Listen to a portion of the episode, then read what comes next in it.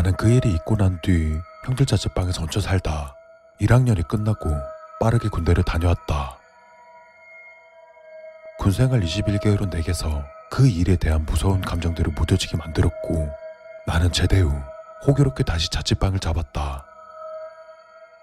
이번에는 좀 더 시설이 좋은 자취방을 구했고 침대와 안전뱅이 책상도 구해 사람이 살만한 자취방으로 꾸미기도 했다.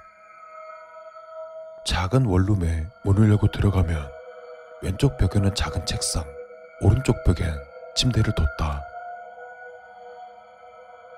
예비역으로 시작한 학교 생활은 즐거웠다.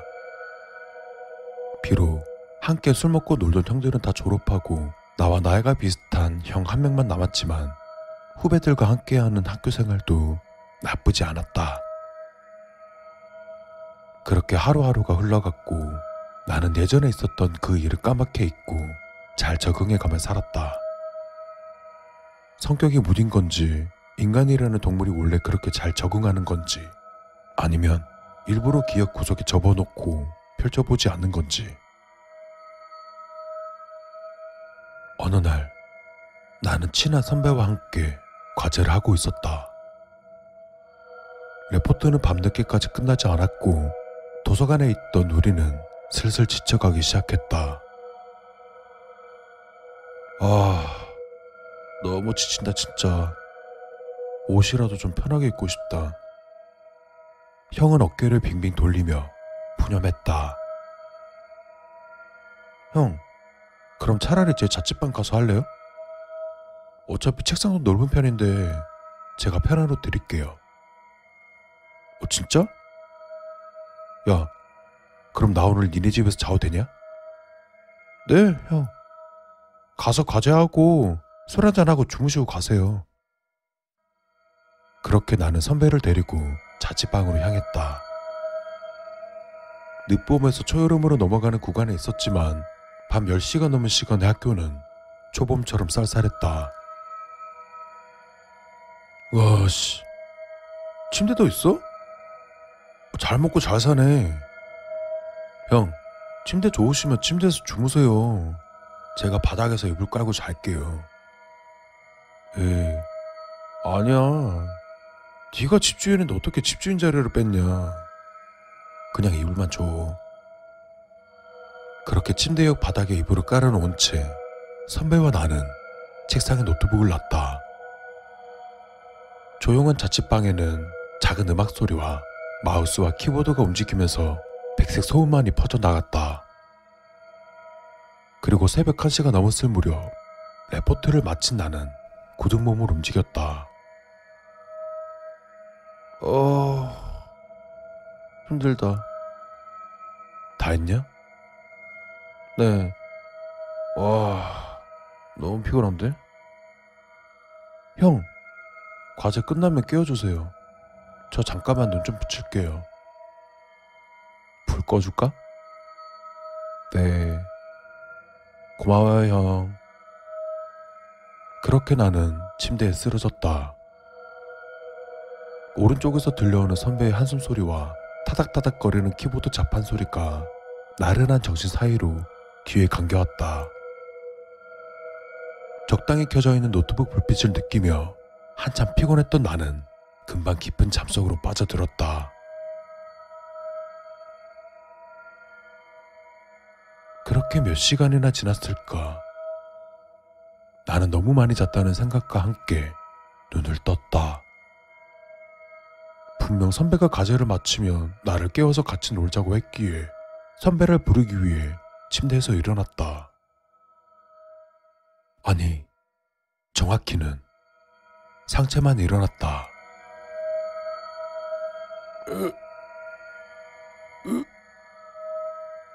그리고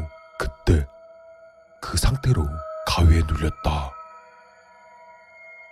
쭉 펴진 다리에는 더 꽂아둔 이불이 아직 있었고 상체는 일으킨 상태로 뻣뻣하게 굳어버리게 되었다.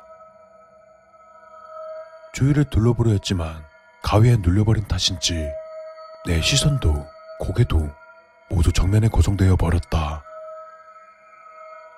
그렇게 불 꺼진 방 안 정면에 보이는 작은 싱크대에 내 눈은 굴러가지 않고 멈춰버렸다. 숨 막힐 정도로 조용한 방이었다. 같이 놀기로 했던 선배는 과제를 마치고 옆에서 잠들어 버렸는지 어두운 방 안에서 작은 숨소리만 들릴 뿐이었다. 손가락 하나 까딱할 수 없었다. 나를 재워오는 이 적막감도 너무 싫었다. 공포스럽게 다가오는 적막감을 부수기 위해 있는 힘껏 소리를 질렀다. 으. 어찌나 가위에 심하게 눌렸던지 내 목에서는 희미한 비명 소리만 새어나왔고 무언가가 내 목을 틀어막고 있는 기분이었다.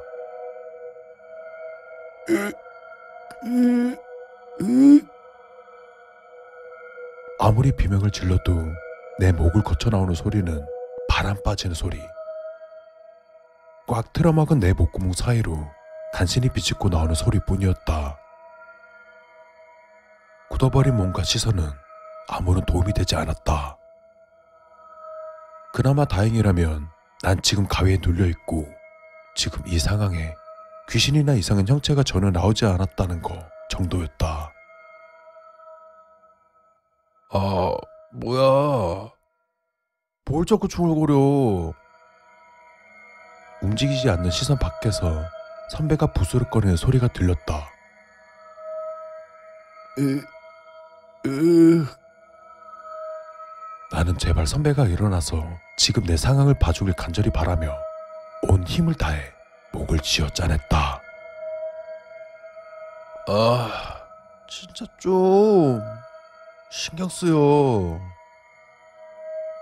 선배는 짜증을 내면서 일어났다.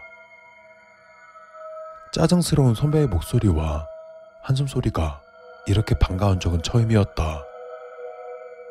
어찌됐건 누군가 내 옆에 있고 그 사람이 이제 곧 나를 도와줄 수 있을 거라는 생각에 선배의 짜증 정도는 웃으면서 받아줄 수 있었다.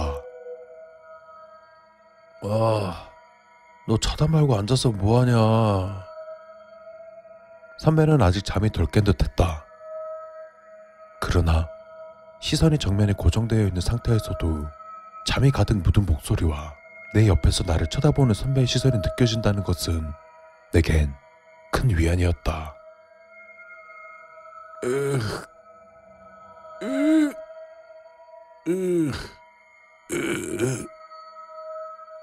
나는 온 힘을 다해 말을 걸었지만 여전히 뭔가 끓는 소리만 날 뿐이었다.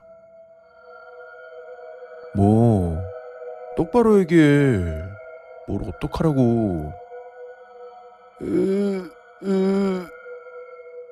아니, 그냥 잘하고 좀 화를 하든가. 선배는 짜증을 내면서도 계속 내게서 시선을 거두지 않았고 나를 유심히 보는 듯했다. 아니, 근데 왜 가만히 있냐? 굳은 것 마냥. 응? 야, 너 설마 가위 눌렀냐?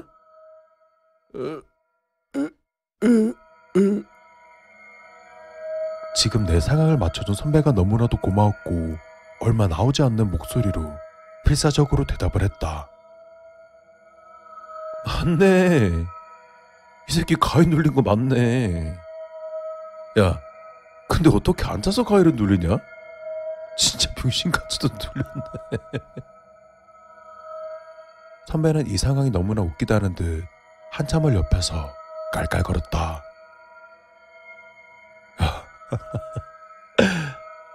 진짜 살다 살다 이렇게 가위 눌린 놈은 처음 봤다. 야, 야. 지금도 안 움직이냐? 지금도? 그렇게 계속 선배는 옆에서 큰 소리로 웃음을 뱉어댔고 나는 어느 순간 짜증이 밀려왔다. 으, 그, 무, 으. 나는 선배에게 할 수 있는 온갖 쌍욕을 하며 풀어달라는 뜻으로 비명을 질렀지만 애석하게도 내 입은 굳어 있었고 내가 뱉은 쌍욕들은 겨우 가래 끓는 소리로 나올 뿐이었다. 이 새끼 빡쳤나 보네. 아, 알았어. 형이 금방 풀어줄게. 화내지 마. 으, 으, 으. 야, 아, 가만히 있어봐. 가인 눌린 데는 이게 직방이야. 선배는 그렇게 말하며 잠시 말을 멈췄고 잠시 후 앉아있는 내 옆구리에 손이 닿는 감촉이 느껴졌다. 내 옆구리에 누군가의 손이 닿는다는 것. 평소 같았으면 썩 유쾌한 일은 아니었겠지만 지금은 뭐라도 해서 굳어버린 내 몸을 풀어줬으면 했다. 선배의 손은 내 옆구리에서 움직이기 시작했다. 정확히 말하면 옆구리가 미친 듯이 간지러웠다. 좀만 기다려봐. 간지럽히면 가해는 금방 풀려. 무심한 듯 이야기하는 선배의 목소리를 들으며 나는 점점 내 몸의 통제권을 찾아오기 시작했다. 점점 손과 발이 내 생각대로 움직여지기 시작했고 옆구리에서 느껴지는 간지러움은 점점 온몸으로 퍼져나갔다.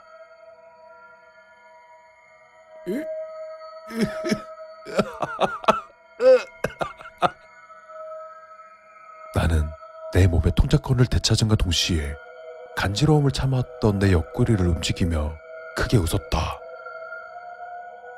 간지러워서 웃음이 나온 것도 있지만 선배가 이 새벽에 나를 도와줬고 덕분에 가위에서 해방됐다는 사실에 기분이 좋아졌다. 그리고 선배의 말처럼 살다 살다 앉은 채로 가위를 눌렀다는 사실이 너무 웃겼다. 내일 학교에 가서 애들한테 들려줄 이야기가 생겼다고 생각했다. 일단은 날 구해준 선배와 함께 술 한잔하면서 이 재밌는 썰을 풀어야겠다고 생각했다. 나는 기분 좋게 웃으면서 선배에게 감사 인사를 하기 위해 선배 쪽으로 고개를 돌렸다. 아, 형. 아, 진짜 고마워요. 덕분에. 어? 그렇게 웃으면서 돌아본 방에는 아무도 없었다. 지금까지 나를 놀리던 선배의 목소리와 손이 닿는 느낌이 모두 거짓말인 것처럼 방 안은 내가 앉아서 굳어있는 침대를 제외하고는 어느 곳에도 온기가 남아있지 않았다. 침대 옆에는 그저 가지런히 펴져 있는 이불만 있었고 차가운 이불의 촉감은 지금까지 이 방에 아무도 없었다는 것을 내게 말해주는 듯했다. 형? 괜히 한 번 선배를 불렀다. 아직 내가 꿈을 꾸고 있는 것 같았다. 꿈이라면 어서 깼으면 했다. 그러나 정막으로 가득 찬 어두운 방에서는 아무 대답도 들리지 않았다. 그렇다면 내 옆에서 내게 말을 걸고 내 옆구리를 간지럽혀 가위를 풀어주고 나를 놀리던 그 사람은 대체 누구였을까?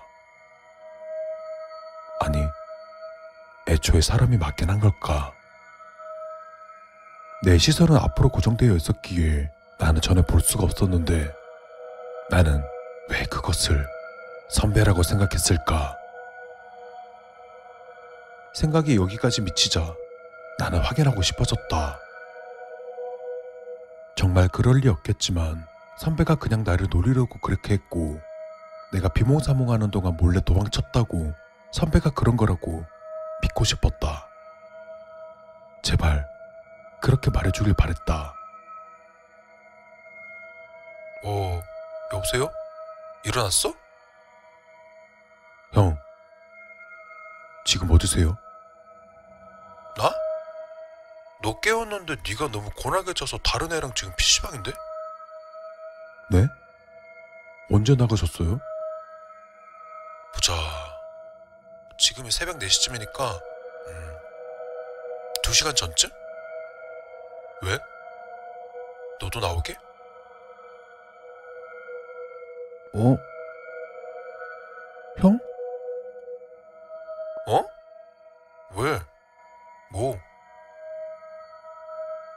여기까지 전화를 하고 나는 누가 뒤에서 떠밀기라도 한 것처럼 문 밖으로 튀어나갔다. 어? 여보세요. 야, 올 거야? 나는 전화를 끊지도 않고 간신히 슬리퍼만 신은 채 밖으로 나왔다. 그 이유는 형과 전화 통화하면서 그것을 내 두 눈으로 봤기 때문이었다. 무심코 쳐다본 TV 화면. 불 켜진 새벽 까만 TV 화면에는 그 화면에 시선을 두고 있는 나. 그리고 작은 방 내부가 보였고 침대 구석에서 선배의 얼굴을 한 채 찢어지게 웃으며 휴대폰 너머로 들리는 형의 말투를 따라 똑같이 입모양을 만들던 머리가 있었기 때문이었다. 아무래도 난 이번에도 다른 집을 구해야 할 것 같다.